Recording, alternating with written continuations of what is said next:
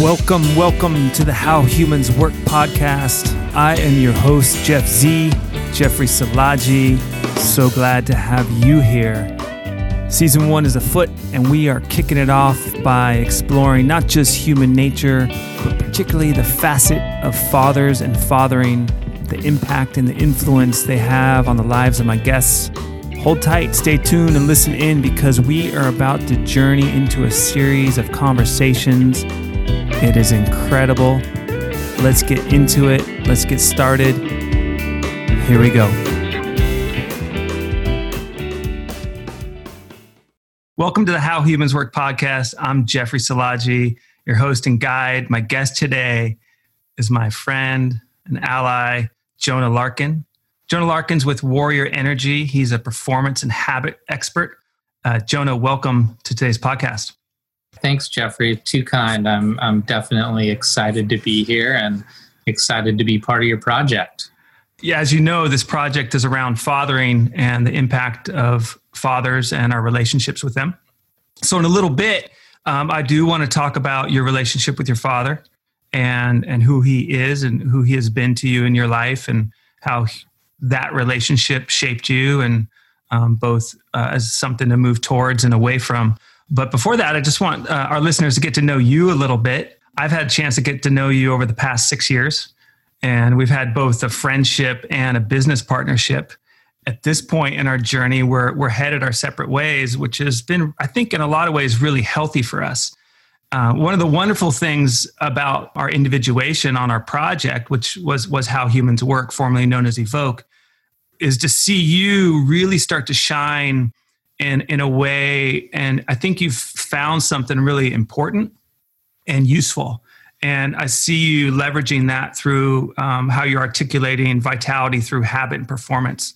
So tell me a little bit about how you found your way into that um, domain of, of focusing on performance and habits yeah. Well, thanks, Jeffrey. Um, yeah, great question, and and I actually very much agree with you. You know, uh, how humans work was uh, quite a quite a journey for both of us. Um, and likewise, I've seen you, you know, take this whole uh, domain around stress intelligence and the intelligence of stress, which nobody else is really talking about in the way that you are, nor to the depth that you are. And so, I just want to um, repeat that appreciation back at you. Uh, but to answer your question, it came about a bit intuitively, I would have to say. Um, you know, they say you teach the things that you need to learn. And I truly, truly believe that because I see even, you know, the most famous teachers in the world, the Tony Robbins of the world and all these all these folks, you know, we look at them and we think that they kind of have their their shit together, and um, they don't, because none of us really truly do. You know, Stephen Levine said, if somebody says uh, they don't have any shit, they're probably standing in it. but uh, I came to the habit thing sort of intuitively out of creating a morning routine and realizing how much better I did by uh, waking up and meditating and doing some breath work and drinking some water and setting an intention for the day.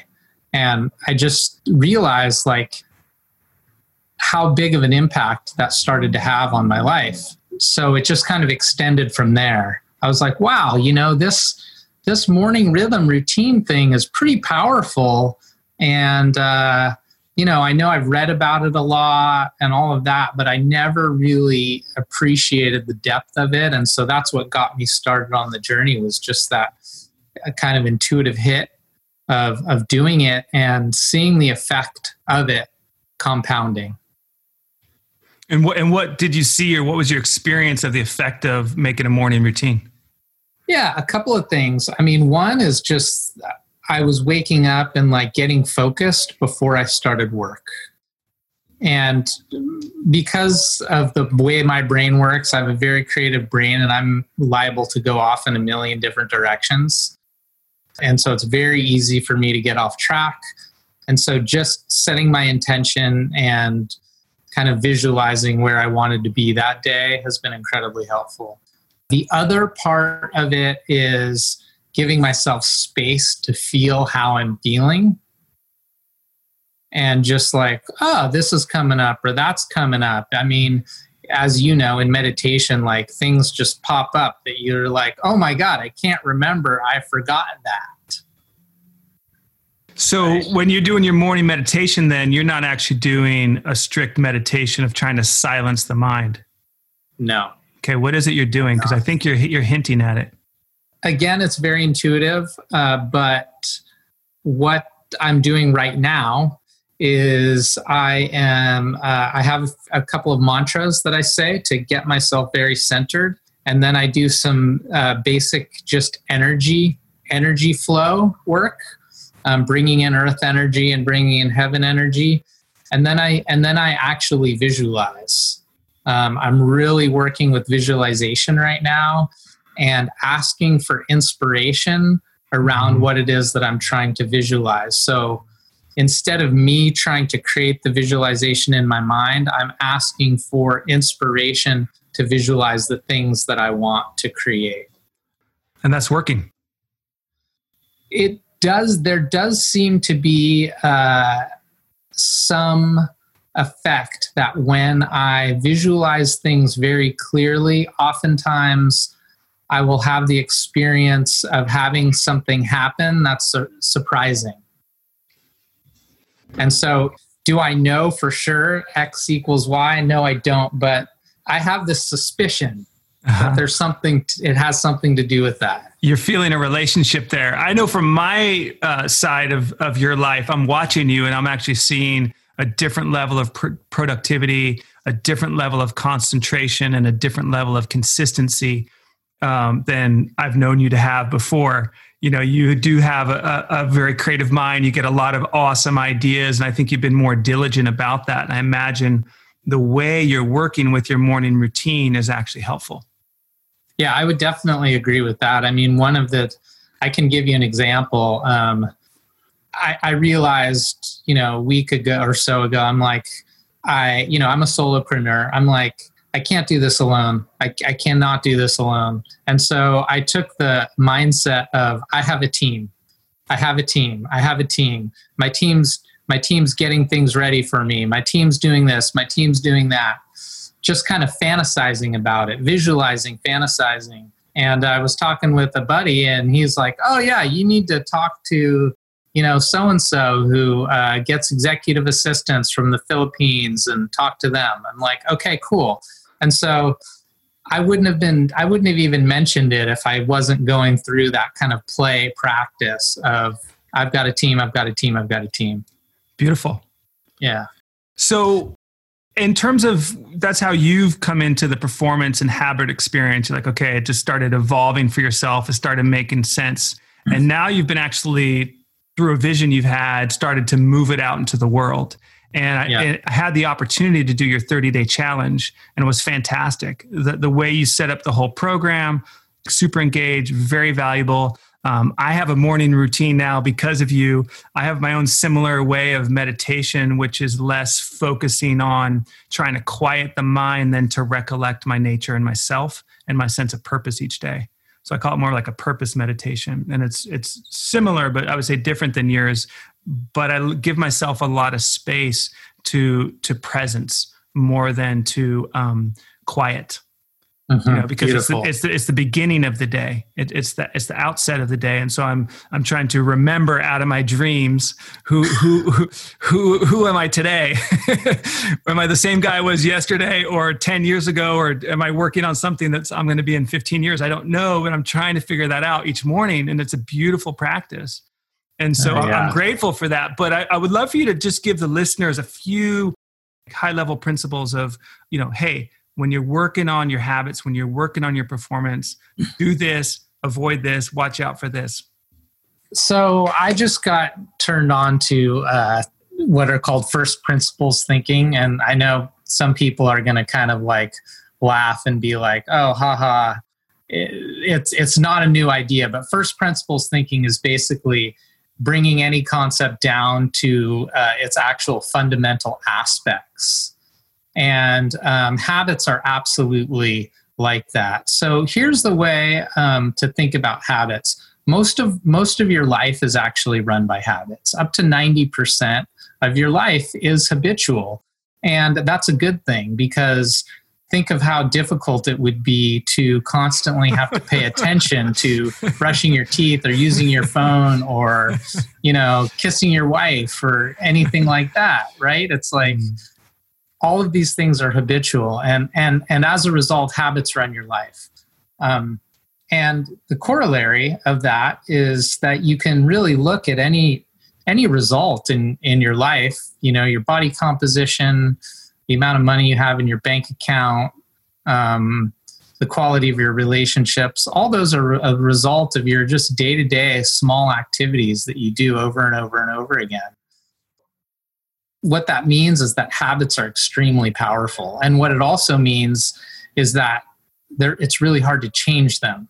And it's really hard to change them because they're not conscious habits by definition are running in the unconscious mind you don't have to think about brushing your teeth mm-hmm. right and so, yeah. as a result, in order to change a habit, you actually have to make it conscious.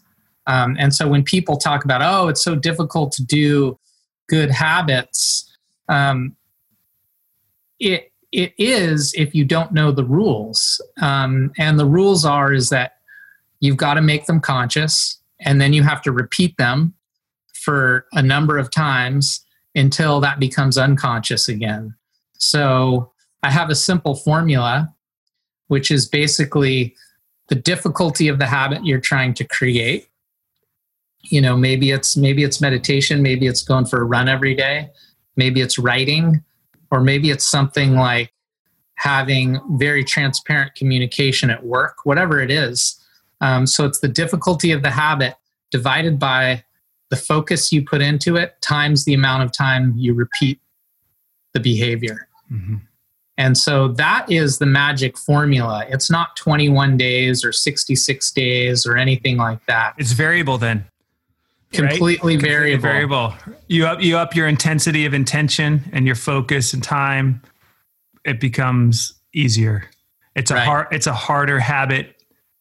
It's more difficult. That makes sense. Yeah, and then and then the other and then the other part we don't realize is that environment is more important. In, environment and um, company are more important than just about anything else. You go to a bar. What do you do at a bar? You have a drink. You go to the gym. What do you do at the gym? You work out.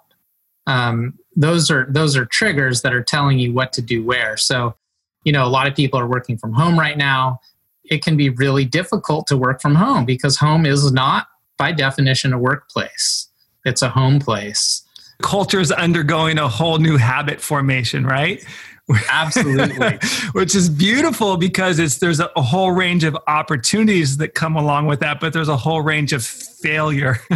Yeah. it's all yeah. you know. like like the COVID-19 pounds. Yes. totally. I, I, was out on the soccer field for the first time a few weeks ago and I looked around and I could see where all the food on the shelves had gone. it all made sense. Like, okay, there's, there's less on the shelves. Where did it go? Incredible. Yeah. So oh that's fant- that's really fantastic, and I, and I love your take on it, and I love your sense of. I mean, we've talked about this, the way that context, environment, in terms of what we express, is absolutely a relationship people tend to take their health behaviors personally for a lot of reasons. They struggle, they tend to feel bad, but understanding context and situation and company, like you said, is super, super important um, for a lot of different reasons, but particularly on this area of focus of yours of, of habit and performance. The one that I like a lot and I think is really helpful is, is your shift from willpower to identity. Could, could yeah. you talk about that a little bit? Yeah.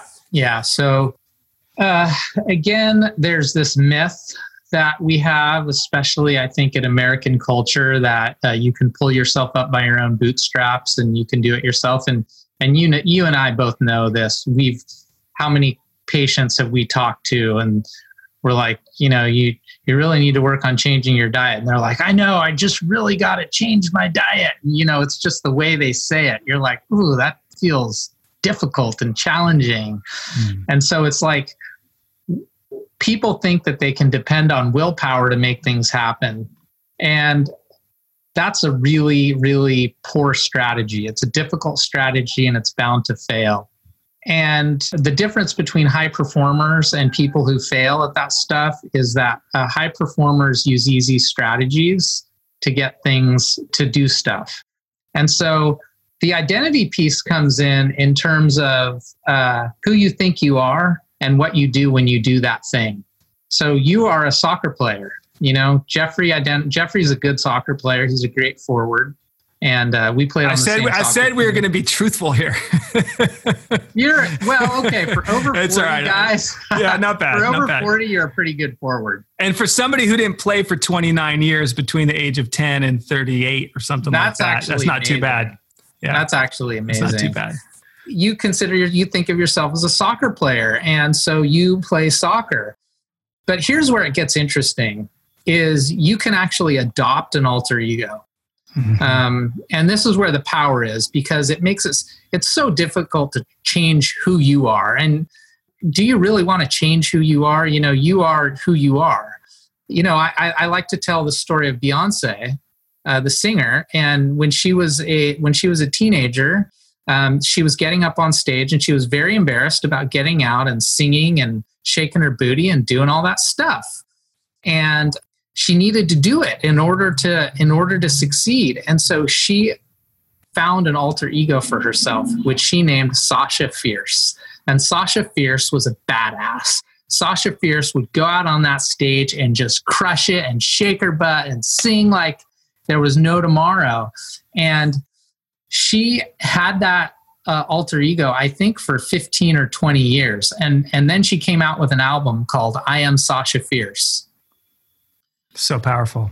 Yeah, super powerful. And then after that, she gave it up because she said, I no longer need the alter ego. Sasha Fierce is now inside of me.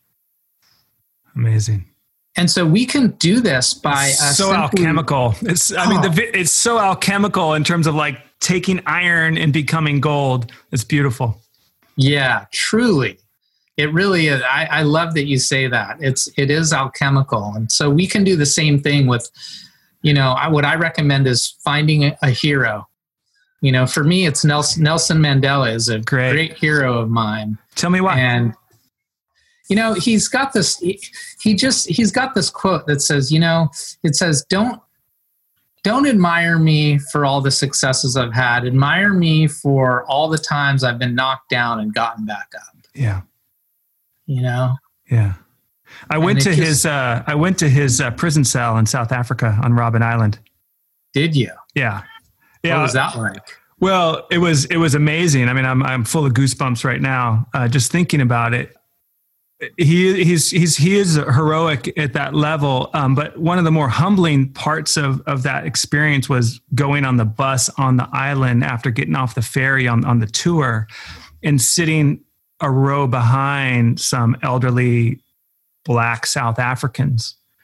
And, and, to be in their presence and know that this was, you know, apartheid was their living history, you know, yeah. and to be sitting next to them who had lived through what they lived through as a culture, particularly on the on the black side of the story, was one of the most two, three most humbling experiences I've had in my life. Um, but being in his prison, knowing he's shadow box, knowing that they went out to the, the work where they did the like the sandy digging, and they would go, they would pretend to go into the bathrooms, into the little caves they had because they were out of sight of the guards, and they would go in there and they would do momentary mentoring. They had all the different factions of anti-apartheid resistance, and they put them all on Robben Island. So they started uh, exchanging knowledge and working with each other and building each other up. And these little micro moments of teaching.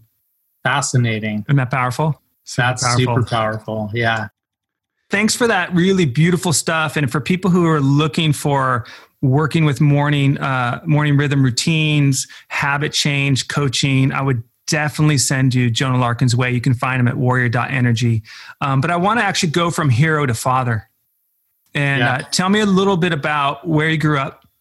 So I grew up in Mendocino um, in a little place, Middlebridge, up Albion Ridge in Mendocino County, uh, coastal, rural.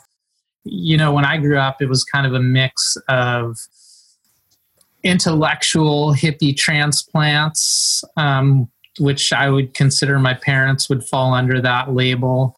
Uh, fishermen, loggers, um, which I would say, you know, if we're going to classify people, would kind of be under the the, the redneck type of uh, mm-hmm. type of mentality. Mm-hmm.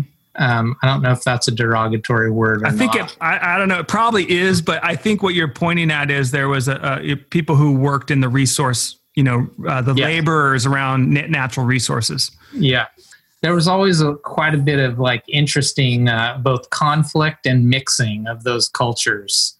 Um, mm-hmm. You know, between the hippies, the rednecks, the pot growers, right? You know, um, and all of that. So, so yeah, I grew up there, and it was a very it, Mendocino is a very different kind of rural town than many other places because there were so many uh, intellectuals who went up there, and so it was extremely progressive.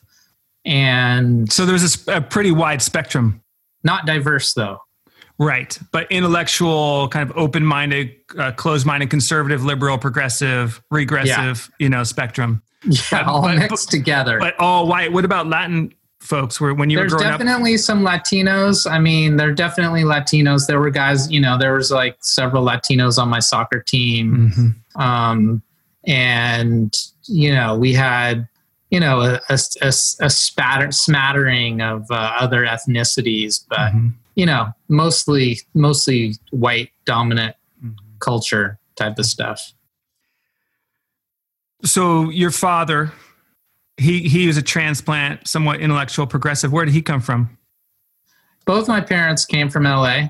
Do you know what year he was born and what part of LA? Yeah, yeah, yeah. My dad was born in 40, uh, 1943 and my mom was born in 44 so mm-hmm. so yeah so basically my the brief history of my dad is grew up west side of la you know went to college in southern california mm-hmm.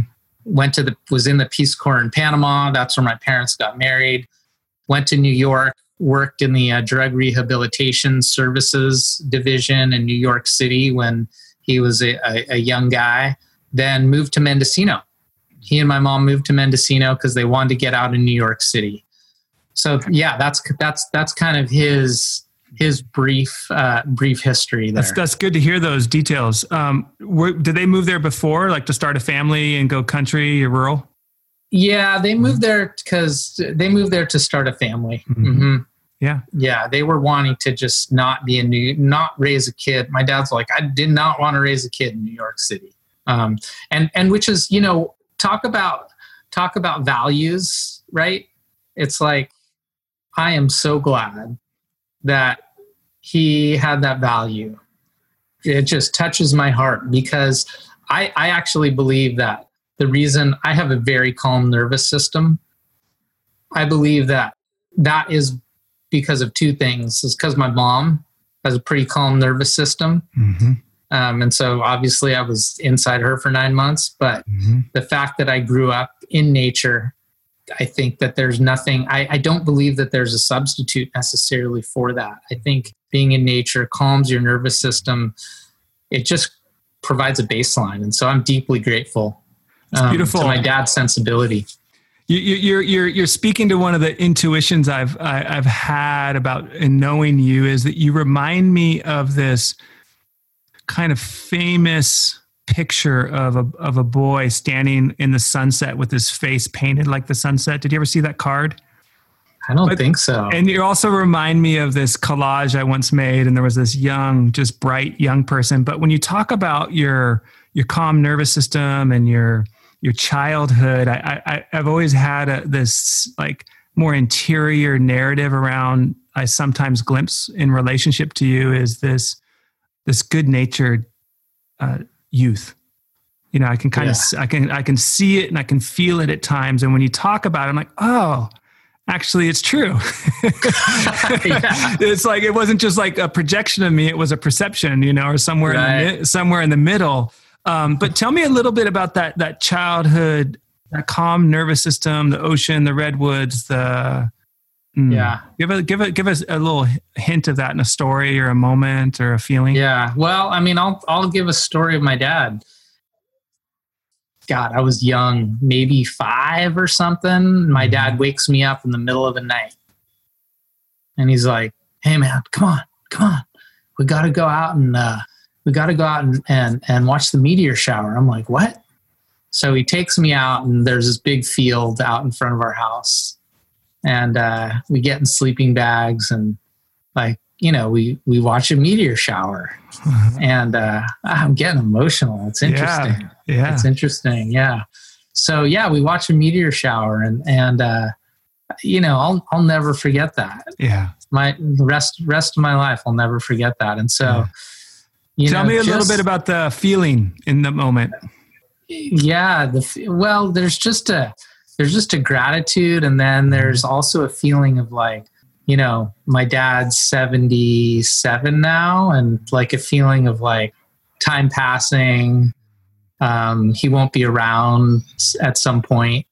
Um, don't know when that's going to be, but uh, just feeling that emotionality of like, of like, moments where I was touched and then acknowledging that to somebody else, I think is is powerful. I feel you and thank you. Yeah. I, am curious about the moment of touching there. Like, can you tune in or hone in to what it was like to have your dad rouse you and show you something so magical? And was it, were you feeling love? Were you feeling like, God, is inspired? Or were you just awe? Like, do you have a sense of well, yeah, that's a that's a great question because I think there were times that you know my dad really succeeded at fathering, and mm. I would say that's definitely there's a certain character he had in terms of like showing me things, mm. um, especially things around the natural world and appreciation for that. So mm-hmm. I I think that really what that what that when I think about it, it was like being kind of shocked in a way, like being woken up in the middle of the night, like mm-hmm. shocked. And then to be brought somewhere and like being shown the magic of the universe, like having never seen that before. having it be just something completely new. Not even like, on the radar. Not yeah, even on the radar. Like whoa, yeah, oh yeah, and it was just like it was it was just like yeah. great and inspiring, yeah. mm-hmm. and and like you know a feeling of real safety, right? Being there with my dad, absolutely. At that at that time, you know, my father was my hero. Absolutely, he was yeah. the idealized man. Yeah he found you and brought you into the world right i heard you say that like he was character was good at as you knew him to be bringing you and exposing you to the magic of nature and and, and yeah and what else how else did he find you or pull you or reveal himself or or show or, yeah. or, or see you he had a great amount of trust for me mm. as a, a I, I felt like extremely competent mm-hmm. even at four years old. I felt extremely like like I could handle myself, and not from a point of like having to handle myself, but from a point of of being entrusted. And the talisman of that was my dad gave me a pocket knife, and I don't know how old I was. I mean, I couldn't have been more than five years old my dad gave me a bone handled pocket knife. And man, to get a knife at that age, wow. And he showed me always cut away from yourself, always cut away from yourself. And of course, you have to mess that up at least once. Did you oblige in that? I, I oh yeah, oh yeah, oh yeah. So why, uh, but, why? Yeah, go. Yeah, yeah, yeah. So I mean, I, I that is the talisman. But mm. you know, I was allowed to go out and like cross the road and go to my friend's house and you know ride my bike, and it yeah. felt very unsupervised. I mean, that's part of the context of Mendocino versus New York, right? Right. right? right? There's a lot of context and permission there. But what a blessing to to get that at such a young age in such an affirmative way. Did that stick? That sense of uh, um, that relationship where he trusted you and he believed in you. Uh, yes and no. Mm-hmm. Um, part of it has stuck. You know, part of it.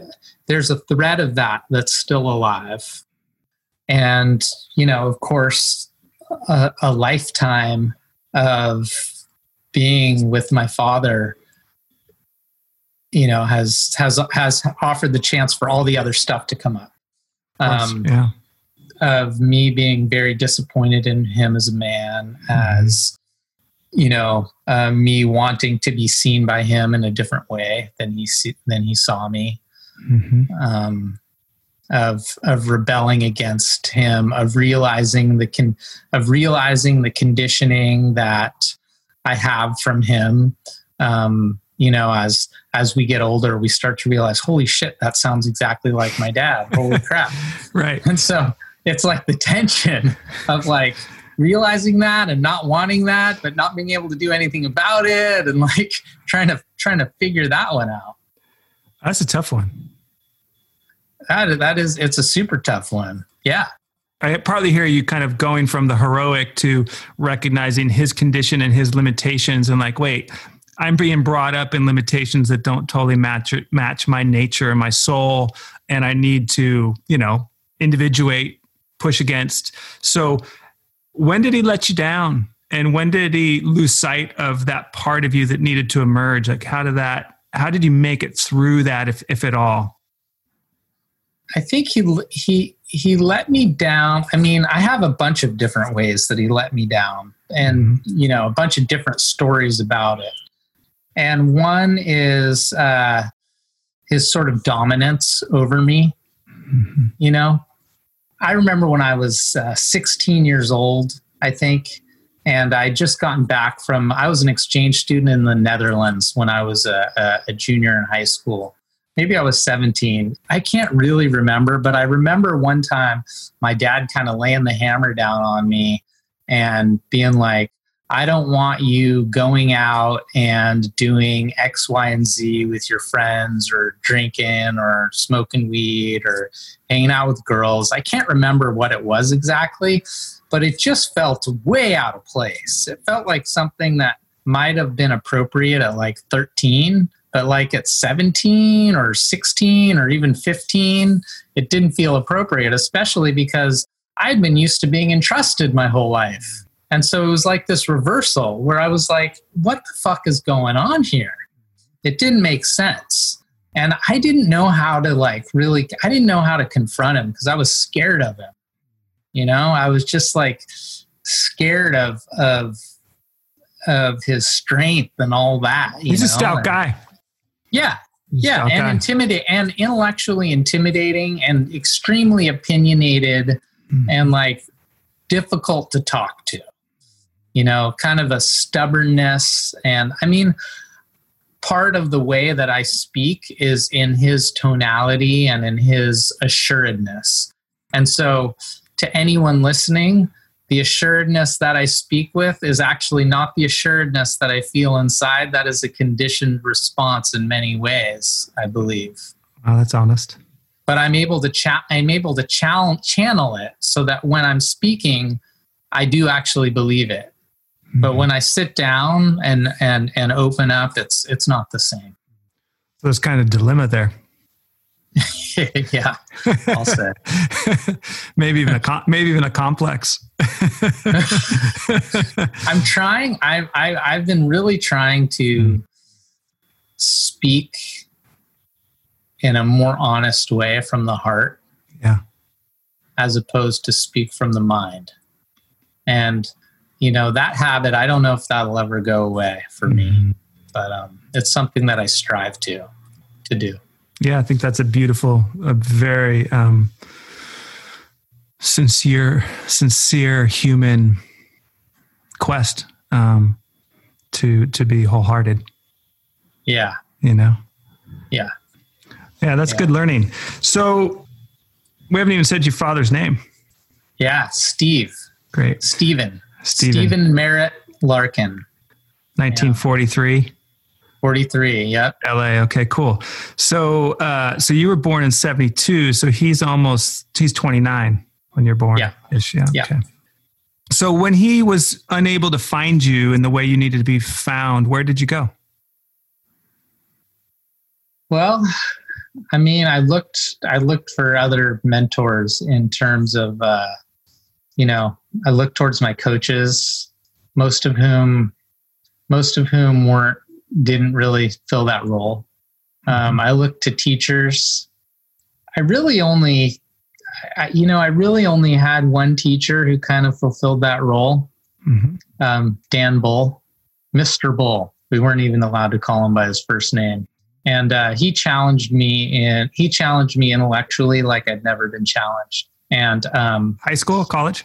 No, this was actually middle school. It was late middle school Impressive. and um and uh he he really he really like saw me and pushed me Mhm. for my for my best and occasionally i did rise to my best and he acknowledged it and occasionally i did not rise to my best and he acknowledged that too so I, I really want to stop there because I think that's such a great moment of clarity around essentially performance and capacity. Yeah. You know that that that there is a difference that, that that there is a there is a toggle switch and there is an impact and difference depending on what you're expressing.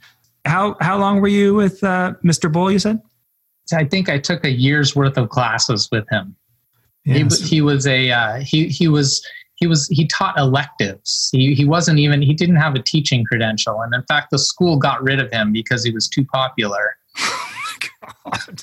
It was you know Oh. your typical your typical grossness Oh, terrible. Yeah.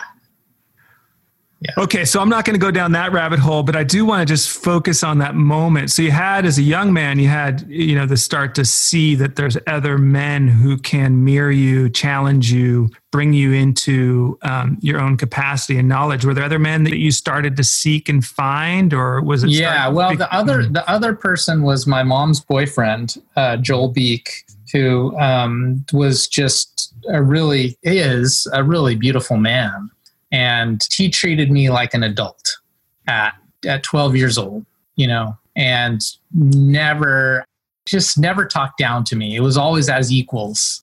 And so that was incredibly healing for me. And i just had a great amount have a great amount of respect for joel. Um, and and he he showed me a whole different way of you know because my dad was like a macho man kind of in many ways uh, even though it's it's kind of funny because my dad's actually my dad my dad's actually trans in a certain way. So i i don't really have time to get into that now but um but joel was a much different kind of kind of man. He was much more kind of uh i'd say intellectually curious about me and really challenged me in my beliefs and like really? Why do you think that? And would engage with me on really deep levels as um, opposed to dominating you yeah intellectually. Kind of- yeah telling So- me how it is, Uh-huh. telling me stories Uh-huh. yeah. So, so he was a bit of an antidote.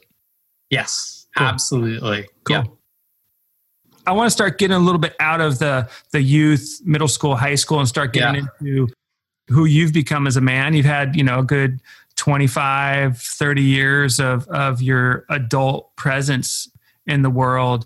What is the um, what else is in there in terms of how the need for fathering, your relationship with your father, or your own way of fathering, even though you don't have children at this time? How, how Right. is it, how is that unfolded for you?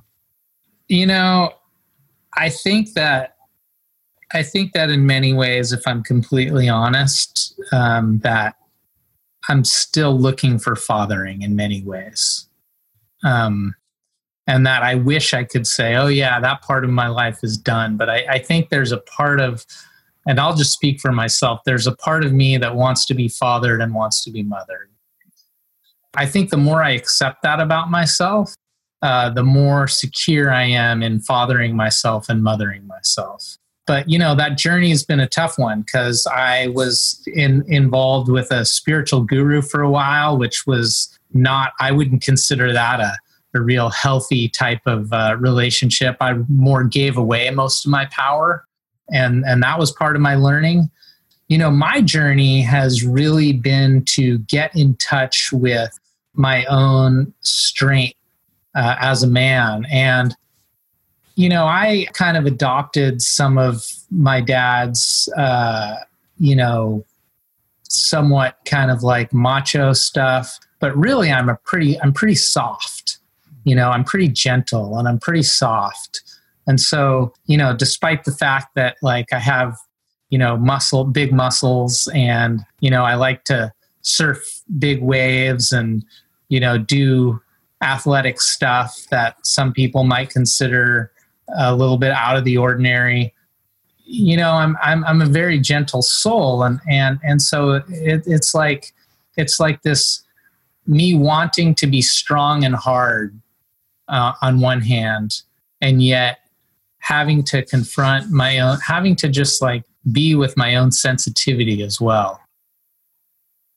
And there's a way in which, from a fathering perspective, I want to be seen for my sensitivity, mm-hmm. but I don't want that to, I, I, I don't want to be like, I don't want to be mothered in that way, right? I, I, mm-hmm. actually want to be fathered. And so that experience with Dan Bull when I was much younger, Mr. Bull was like, no, you actually have more in you than this. And so there's this kind of constant, I think, searching for that sort of uh, that thread of like, what else do I have inside me that I don't even see? What talent do I have that I haven't expressed? What gift do I have that I can really bring out into the world?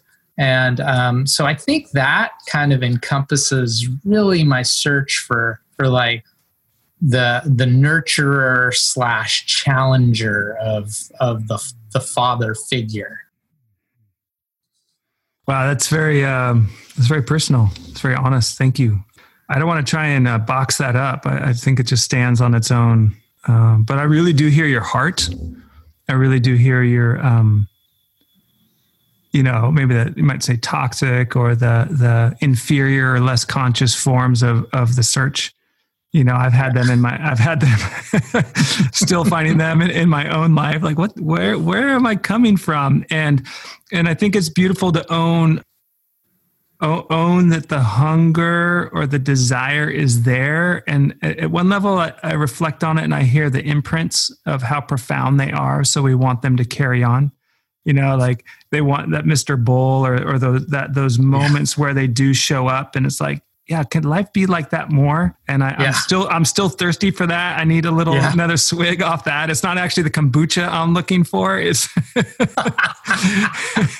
it's actually that is the drink, the elixir that that, that I want. Um, yeah. And so I, I, I, I really hear that, and I hear the journey of trying to own that particular piece, and and I can't help but think that some of that has to do with uh, male societies and, and, and ancestral hunter gatherer um, expectations that I think at some level emotionally we still have. Um, tribe. If we were tribe, Mr. Bull would have been there a lot longer than one year. Yeah. You know? Yeah. And, and the, the balance in the masculine and feminine would be probably different. Yeah. Or there'd be more range of models. So, yeah. you know, I, I hear a little bit of modern context in the in the still seeking or the still desire for that particular flavor of experience. I actually just had I just did my first uh, episode interview, and I interviewed uh, a man who I've known for 28 years. He's known me for 28 years since I was 20. I had the best time hanging out with him. We have so much generational parallels, love of food. We're both uh, pigs, both pigs in the Chinese zodiac. We both have a child's like playful heart, like love kids. He was a kindergarten teacher. I'm like, give me five year olds, four year olds. I'll just chill with them all day. Like in, the, right. in, in, the back alley, like all the parents are watching me. I'm the monster going around, you know, I just like, so we have all these parallels. But the, the, the beautiful thing that happened was we went to the Redwoods and he wanted to see the Redwoods. He's about to move to the East Coast, South Carolina. And when we went there, I remembered being 20 and I remembered what it felt like to be purely growing. And he gave me back that understanding of when I went on my first men's retreat in Mendocino in Philo in 1992, the weekend of the Rodney King response riots, aka uprising. And I, I have to say, I've been nourished all week. I've been feeling like, you know what? I'm not so bad. I know I, I like, actually, the choices I made have been good choices. And so he sees me. He sees me in a way and he saw me in a way. And I was able to see my 20 year old self again and realize, like, oh, yeah, 28 years on, I'm still that guy. As much mm-hmm. as I mm-hmm. struggle with my, you know, parenting, partner, work life developmental stuff, I didn't really like go, yeah, I didn't need my fathering energy, but that was there it was. There it happened. We spent 24 hours together or less and boom you know it's all it's all flowering and i'm all like i'm happy as i'm happy as a clam. I've had, had a week this good since covid started. So that's i feel you. great. I feel you. That's freaking so that's a, that's so beautiful man. That is so dope. Thanks bro so uh, to, to, to illustrate the point to empathize and to, to validate the, yeah. the desire and yeah. so, so um, you're still getting a little bit of it from your dad, little little presence, a little uh, non-domination challenge. Yeah, nurturance? I mean, we have. I mean, it's interesting. Our relationship has grown a lot over the last uh, ten years. I'm at the point now where I, I, I do just appreciate him for who he is. You know, my desires of being seen by him in certain ways you know it's it's just not as important as it used to be. And you know it's funny and then he'll see me in a certain way and and you know he'll say something very touching. And then other times you know he won't. Other times he, he won't. And i'm like hey aren't you supposed to say the thing now? You know oh my god yeah. so, yeah, so say the thing dude I think thing. same thing. I think part of the thing is releasing is releasing the father from the individual personal expectation that my father has to be the answer to all my um, understanding of manhood or exposure to the world. I don't think I fully let it go until my dad died um, mm. in 2003 right. Wow. so um, I, I once it was then I was like okay this is this is this is done. I don't i don't go to dad and say hey you need to or why didn't you? It's like okay you had your your life. It's complete. And um and so the the struggle ended for me. But I, I do hear you starting to work towards it. I hear you starting to actually mature at a place in your own sense of life that the the transmission of of father you kind of understand. Yeah and and you can work with and, and, and then you can also hold it as still a possibility without as much of the complex getting engaged in a way that you don't have control over. Yeah I, I, I would agree with that. I mean it was recently my dad's birthday in uh, in march. Or actually sorry it was it was a letter i wrote him for father's day. And i just was like here's why I appreciate you, you know, and I just kind of went down the list and it and it was very much from the heart. It was just like, you know, really not holding back. So that was absolutely that was absolutely great to just write that stuff down. It was just like, yeah, about I was like, here's why I appreciate you. I appreciate your values. I appreciate what you showed me through your actions. You know, through your actions. It was actually outside of our own personal relationship it was like watching him in the world. And like, despite what I judge to be all his fuck ups, the way that he has conducted himself as a, my dad's an artist and he's made beautiful art. He's a ceramicist, made beautiful art his entire life, you know, in search of beauty, basically. He's been a volleyball coach, uh, you know, years, and he's like 77 and he's still applying for college volleyball coach jobs, you know?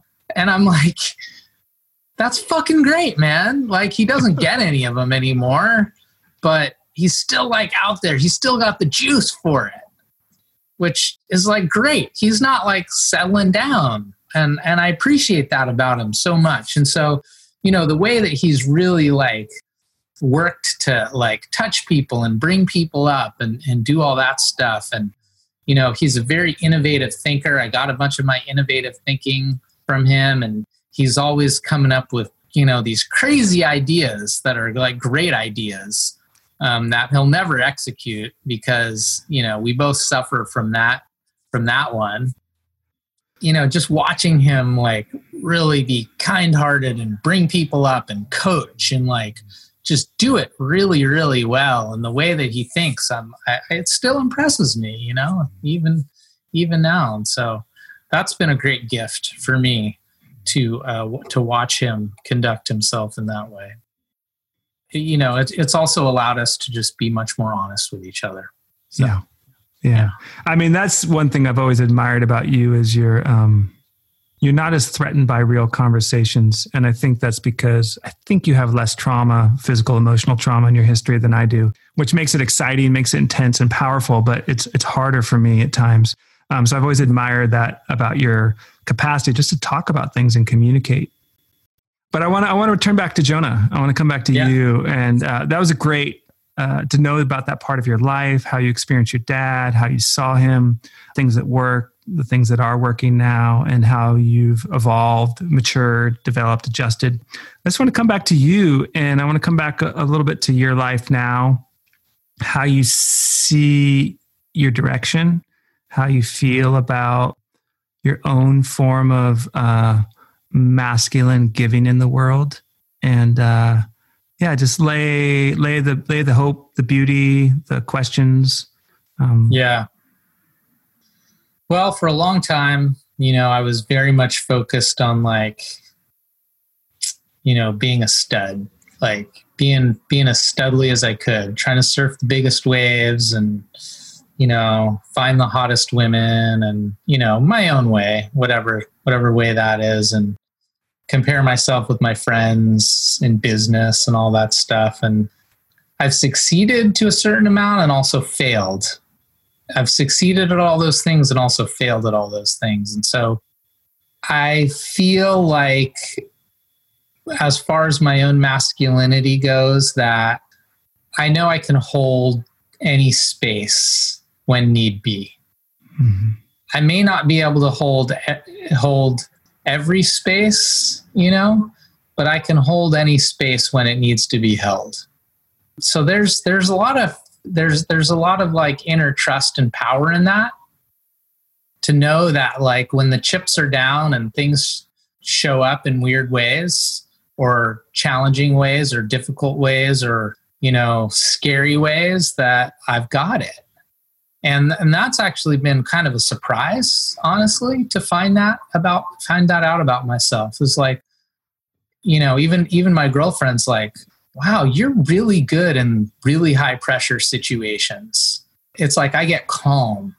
When things go haywire i get calm. And so you know that has nothing to do with like anything about me. It just happens to be the way i'm wired and so i'm just extremely thankful for that and like i'm secure in that. And that that feels very strong. You know when i really feel into that i just feel like very capable. Um, and then in other ways i feel totally incompetent we don't have to I, focus on that yet. Yeah, let's, let's go back because I'm just loving the story, and I'm I'm just feeling almost like a symbolic, energetic, archetypal level, the energy of your your your formation in Mendocino and and the gift of the the bone knife. You know that yeah. there's like like that. Those transmissions are fully being embodied by you right now, and yeah. and, and that's a that's a very important installation. I don't think, you know, I I think it is rare, rarer than we would want for the the the confidence and the values and the upbringing of the fathering and the family to to translate. And not that you didn't have and haven't done work and won't continue to do work or have you know struggle parts but gets back to this um, core uh, science research. It's the foods we don't eat not the foods that we shouldn't eat and do but the ones we should and don't are the ones that are the most damaging to our health Everybody's yeah. focused on like the foods I should avoid rather than the things we get. And you got a certain nutrition as I understand it in your story. Um, that's really just beautiful to witness. Uh, thanks, Jeffrey. Yeah. it, it it's I, I, you know I appreciate the conversation with you because I actually didn't I knew the pocket knives were important. I mean I knew that I, and I even knew it consciously because my dad actually gave me a pocket knife when I graduated from college, and so it's been a theme. And even yes even yesterday or the day before I was cleaning off one of my knives, and you know I have several knives, and I was like I don't get rid of my knives. I, I'm, I'm about to move and I'm thinking about stuff I'm going to get rid of. I'm like, not getting rid of my knives. So it's like actually having to name it, like, really brought the significance into consciousness right in front of me. So, yeah, yeah, beautiful. It really, really beautiful. Um, yeah, and I think I think the other thing is that there's, you know, this realization of uh, and maybe it's because of my age or what have you you know i'm 48 there's this realization of death. And uh, nobody really really close to me has died you know um, my grandma but you know my both my parents are still alive and none of my really close friends have, have passed away. I mean i do obviously have friends who've died stuff like that but there's this like I, I pulled a, a surfer out of the water a year or two ago um, and he, and gave him CPR and he he he he died. And it was like a very close touch with death. And this realization of just like oh yeah death it's coming for us. Um, and it already is here. It's not even coming for us. It's just here. It's one of these things that's part of life. And so there's this sense I have that everything's totally okay no matter what. Mm-hmm. You know, the world can be going to hell in a handbasket and climate change and all those things that are like totally breaking my heart in many ways um, because I just can't stand to see the earth like be degraded like it is. Um, there's this sense like, oh, you know, it's okay. Like all the drama, everything else, like death is coming for all of us. And that it's like the great equalizer, freer, thing and and and I and I know that and it's so it's like it makes me want to be ready for it when it comes.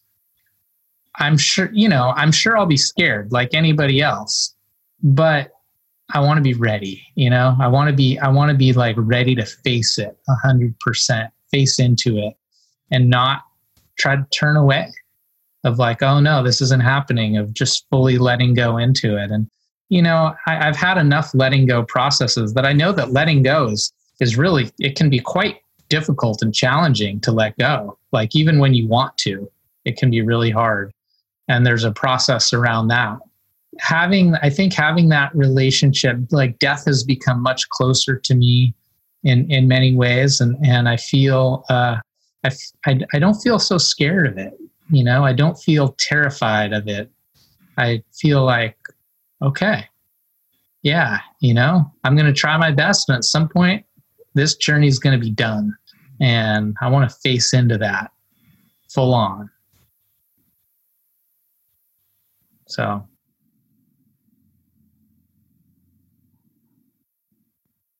That's kind of the circle of it, I think. Well, that's beautiful. Um, I'm moved. It's good to listen to you. I think we'll leave it there not much to say after that one. So. yeah, right. and, and, and, I think actually it's a good place to to just settle the conversation. Um, but I do know, you know, there is going to be a quite a number of years looking at your vitality, unless some strange misfortune happens, um, that uh, you know you'll be there doing your work and uh, giving the gift of habit change, performance, living in Morro Bay, making the journey, riding the waves still being still being ripped in late 40s. And, I'm going to try uh, to hold on to that one as long as I can. so um, I uh, uh, I love you. I bless you. Thank you for being my guest today. Yeah, blessings on your journey. Yeah, it truly is a privilege, uh, Jeffrey, to uh, to be interviewed by you. Thank you so much for joining us today. Please follow us on your favorite streaming platform and share our podcast with your community and friends. All music is composed by the incredible Chase Jackson at chasejacksonmusic.com. To learn more about this show, our guest, as well as Jeffrey and his work helping people find peace with their human nature, go to howhumanswork.us. Until next time.